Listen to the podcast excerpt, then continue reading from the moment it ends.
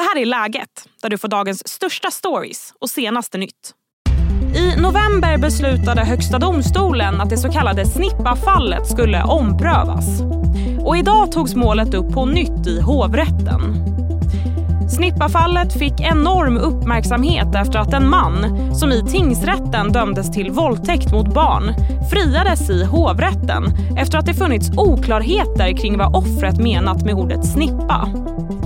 Vad var det som hände och vad blir avgörande nu när fallet tas upp igen? Det är sällan som jag brukar föregripa vad domstolar kommer komma fram till men här tycker jag att det är tämligen solklart att han kommer att dömas. I dagens avsnitt hör du också om vad som står i Säpos nya rapport om säkerhetsläget i Sverige. Jag heter Sally Sjöberg. Hanna Lindblom finns i studion. Du är försvarsadvokat. Välkommen hit Hanna. Tack. Snippafallet börjar nästan kännas lite avlägset nu. Men det började som ett mål i tingsrätten. Där blev en man fälld för våldtäkt mot barn. Vad menade de att han hade gjort då? Där menade man att han vid två tillfällen under samma dag som jag förstått det har eh, tagit en liten flicka som då var tio år gammal avsides. Eh, stoppat in handen under hennes trosor. Eh, också som flickan har beskrivit det, lagt handen på hennes snippa och i hennes snippa.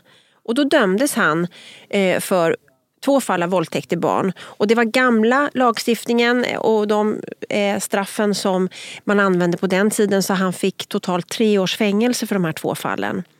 Tingsrätten resonerade lite grann också om det här med att eh, flickan hade uttryckt det som snippa. Åklagaren också hade använt ordet snippa när han åtalade mannen, det vill säga snippa stod i gärningsbeskrivningen. Eh, ibland ser man ju andra eh, beskrivningar men snippa stod i gärningsbeskrivningen och tingsrätten hade inga problem att förstå vad snippa betyder. Och tingsrätten kunde också göra distinktionen med vad är på snippan och vad är i snippan. Hovrätten gjorde ju dock en annan bedömning för domen överklagades och togs upp där. Och, och vad kom man fram till då? då? Ja, hovrättens dom är mycket, mycket märklig på, av flera olika eh, aspekter egentligen. Eh, dels så döm, man kan säga att hovrätten i domskälen dömer mannen. För hovrätten skriver i domskälen att det är styrkt att mannen har stoppat in handen innanför trosorna. Att det är styrkt att han har eh, också haft handen på snippan och i snippan. Men sen säger hovrätten att ja, vi, det är inte riktigt utrett vad ordet snippa eh, står för. Eh, och då måste hovrätten gå till, någon, till Svensk ordbok som de skriver. Eh, och då menar man att eh, är det frågan om vagina som åklagaren sannolikt har avsett så är det inte styrkt. Och det hovrätten då gör det är att då frikänner de mannen från våldtäkt eh, mot barn. Eh, när man i själva verket hade kunnat döma honom för ett sexuellt övergrepp mot barn om penetration inte är styrkt. Eh, och det är det här eh, som hovrätten har hamnat helt fel. Och är det här nu då, för nu ska ju rättegången tas om. Högsta domstolen, är det det de menar, för de kallar det för rättegångsfel, är det det de menar har gått fel då? Mm. Högsta domstolen har, eh, i våras så meddelade de ju så kallat prövningstillstånd. Och det det jag tror att allmänheten tänkte att Högsta domstolen skulle reagera på det här snippa-begreppet. Att det är det nu som ska upp på bordet. Eh, och det har som jag har förstått det HD inte var särskilt intresserad av. Eh, och det kan man ju läsa mellan raderna att det är så uppenbart fel så det här kommer ju rättas till så småningom. Utan det Högsta domstolen eh, säger i sitt beslut som kom här i november förra året eh, det är att hovrätten har varit allt för slö i sin processledning. Här borde hovrätten ha eh, rätt ut och diskuterat med parterna om Eh, det inte är våldtäkt kan det då vara någonting annat. Och Högsta domstolen säger till och med att, hov, att, att hovrätten hade kunnat döma till ett annat brott. Idag tas målet upp igen. Vad kommer bli avgörande nu och vad ser du för utgång?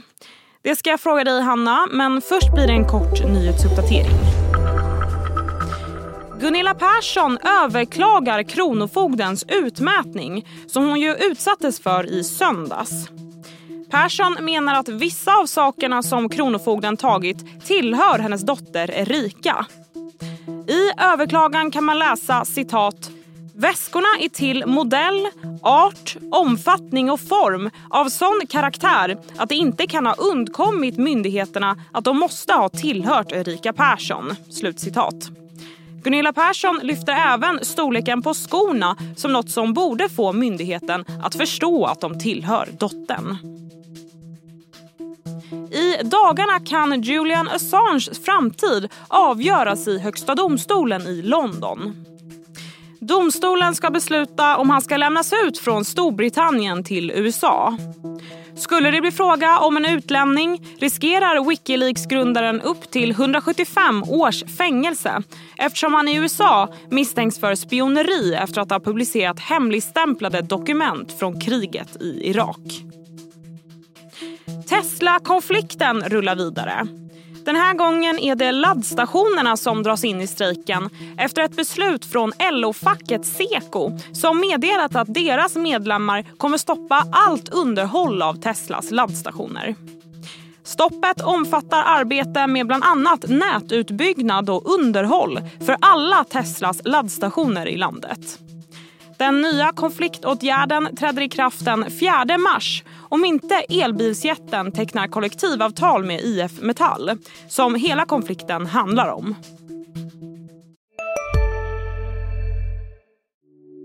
Hej, Ulf Kristersson här. På många sätt är det en mörk tid vi lever i. Men nu tar vi ett stort steg för att göra Sverige till en tryggare och säkrare plats. Sverige är nu medlem i Nato. En för alla, alla för en. Vi är specialister på det vi gör, precis som du. Därför försäkrar vi på Swedea bara småföretag, som ditt. För oss är små företag alltid större än stora och vår företagsförsäkring anpassar sig helt efter firmans förutsättningar. Gå in på swedea.se företag och jämför själv.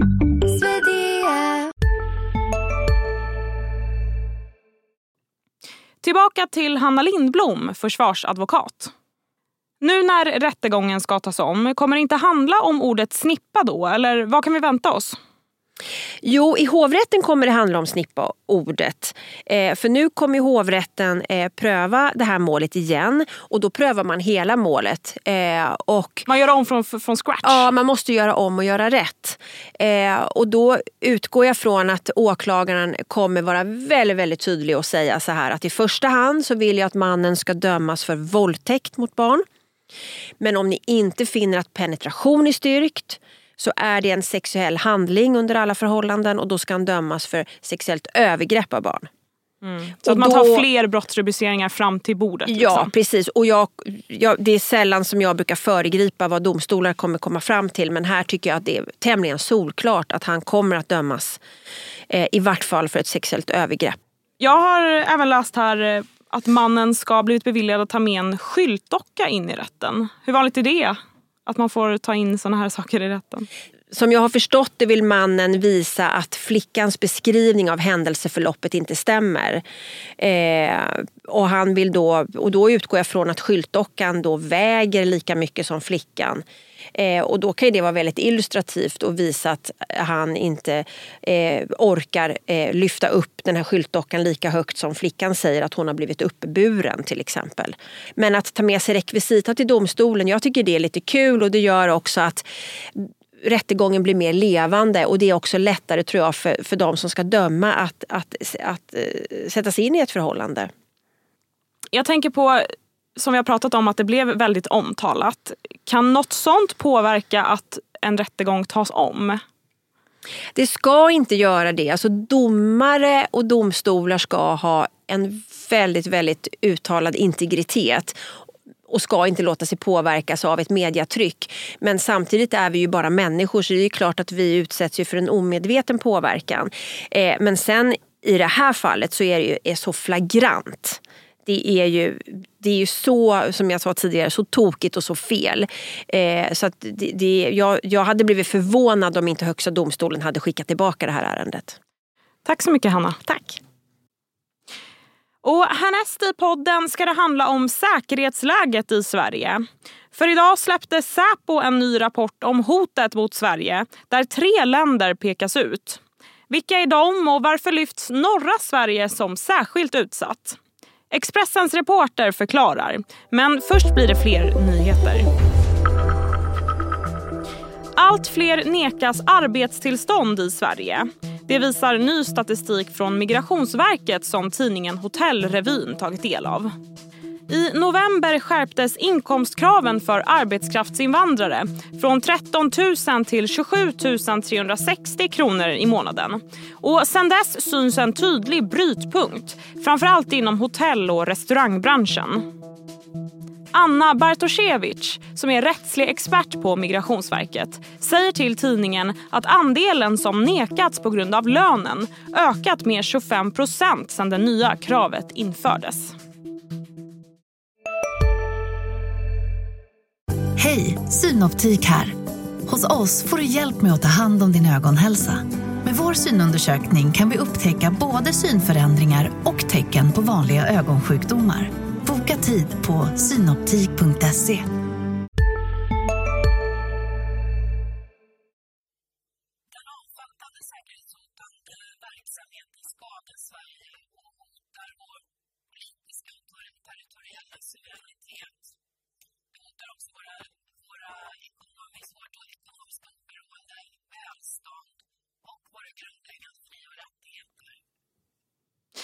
Ja, så där sa Säpos chef Charlotte von Essen om säkerhetsläget i Sverige under en pressträff tidigare idag. Cecilia Anderberg, reporter på Expressen, finns i studion. Hej Cecilia. Hej. Tre länder lyfts fram i Säpos rapport. Berätta, vad står det där? Mm, när det gäller då främmande makt som bedriver underrättelseverksamhet här i Sverige så handlar det framförallt om Ryssland men även om Kina och Iran. Och vad står det om dem då? Ja, eh, de här tre länderna de har lite olika intressen. och Grovt förenklat så kan man säga att Ryssland de vill åt svensk försvarsteknik och de är också det främsta hotet mot Sveriges territoriella säkerhet. Iran de vill åt den iranska diasporan i Sverige och eh, sånt som man uppfattar som ett hot mot den egna regimen. Och så Kina då, som beskrivs som ett långsiktigt hot mot svensk ekonomi. Okej, och man eh, pratar också om norra Sverige lite mer specifikt i rapporten. Varför då? Mm, och det handlar ju då om Arktis som eh, nordligaste Sverige är en del av. Och där bedriver redan Ryssland då Kina underrättelseverksamhet och det finns flera skäl då till att just den här delen, nordligaste delen av Sverige lyfts av eh, Säpo. Dels när Finland och snart också Sverige har gått med i Nato så förlängs försvarsalliansens gräns mot Ryssland. Och just Rysslands intresse här eh, det rör i första hand svensk militär förmåga. Kina däremot de vill eh, bli en polar stormakt och det här är uttalat. Eh, de är alltså intresserade av råvaror, metaller, mineraler och så vidare. Sånt som finns i Arktis och som man kan använda inom industri, inom kommunikation och försvar och ja, en, en rad, eh, inom en rad ämnen eller genrer eller vad man ska kalla det. Okej.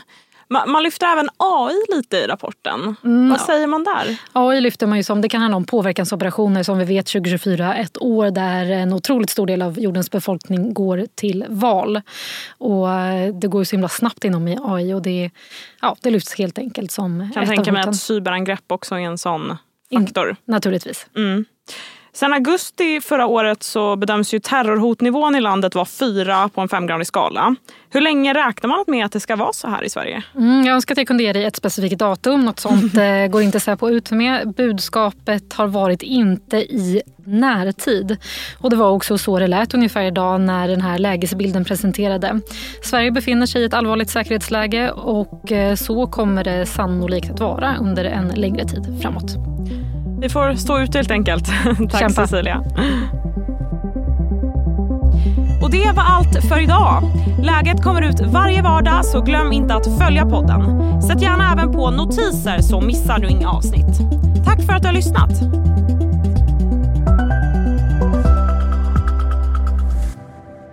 Du har lyssnat på en podd från Expressen. Ansvarig utgivare är Karin Olsson.